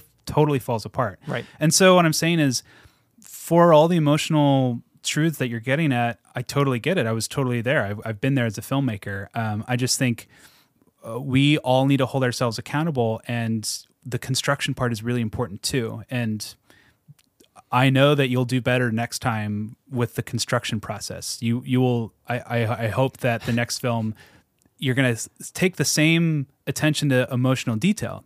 Great. You Uh-huh. you def, you definitely get it, but I just need you to get better at the mechanics of the filmmaking here because something's just not gelling. I and honestly, I do actually think that is a um, a writing problem, not a filmmaking problem. Because for, Yeah. for me, I think the the heart issue wasn't an issue in this film. It Yeah, was it was yeah. how you married that with the ephemera. I guess. Yeah. So all that to say is, you know, if, if we're out here and we seem to be bashing a film that you guys really like, we we we hear ourselves and we don't want to be, you know, kicking the film in the groin. We we totally have Yeah. respect for it in, in certain ways. You know, we're in the happiest season right now. We are. Um, and so let's pick another holiday movie, huh? Let's strip down our list. I don't. How can we do that? Okay, so we've pared down our list, uh, which we realize that next week we'll need to expand just to holiday movies, There's holiday rom coms. There's a lot of holiday rom coms, Most holiday movies are kind of rom coms. but the the majority of them exist on Hallmark, and you know it, it's hard to curate that list. Yeah, because there are I at hold on, let me look this up. Mm, Four point five million of them. Yeah, yeah. So we we only have a list of ten right here, but we'll expand it next week. And just for the month of December, we're going to focus on some holiday ones. All right. Um, Ryan, give me uh give me that number between one and ten. Roll them bones. One. I know nothing about this one. Four Christmases. Four Christmases. Do you, have you seen this? Vince Vaughn and Reese Witherspoon. Okay. Those sound like people that would be on a rom com together. um, great. Well, um, it was really cool to watch a movie that has just come out. Like Mhm. it, it felt like we kind of went to the movies Yeah. and saw a movie that just came out. And I was really happy to watch it and watch it with you on this most tired of Friday morning. Yes, yes. Um, this will be coming out Sunday, so I have two days to edit it. And Ryan, the only thing that's getting me through is your love. Your love. It keeps me editing. What can people do in the meantime to help us out? Oh yeah, that's right. I always do this wrong. Um, they can find us on Instagram or Facebook and just give us give us a like or a love or like we have a lot of cool stuff on that Instagram page. Um, you and Sarah have both been like lighting that thing up recently with cool quizzes or like fun cocktails to make with your movie, which we're all stuck at home, so we've all become our own best bartenders Yeah. recently. So check us out at romcomgents or give us an email at romcomgents at gmail.com. And please do send us new holiday movies. Oh, tell us what we got to see. Like I I need my brain expanded in this the most happiest of seasons. Hell yeah. Hell yeah. I love you, Ryan. I love you, Kelly. Yo, Covey. Yo, I don't know why we're doing Covey all the time. Covey. Merry Christmas, Covey. Merry Christmas, Covey. Here's your present, Covey. To all the boys I loved before during Christmas time and Thanksgiving too. To all the boys I loved before, colon a Christmas Covey. Yo. Bye. Bye. And this is where we will say a goodbye. Ryan and Kelly must bid you adieu. Thank you for listening to our review. Rate and subscribe, we'll even take a bribe. So see you next week on a gentleman's guide to romcoms. Uh, your fly is down. Zip. Thanks.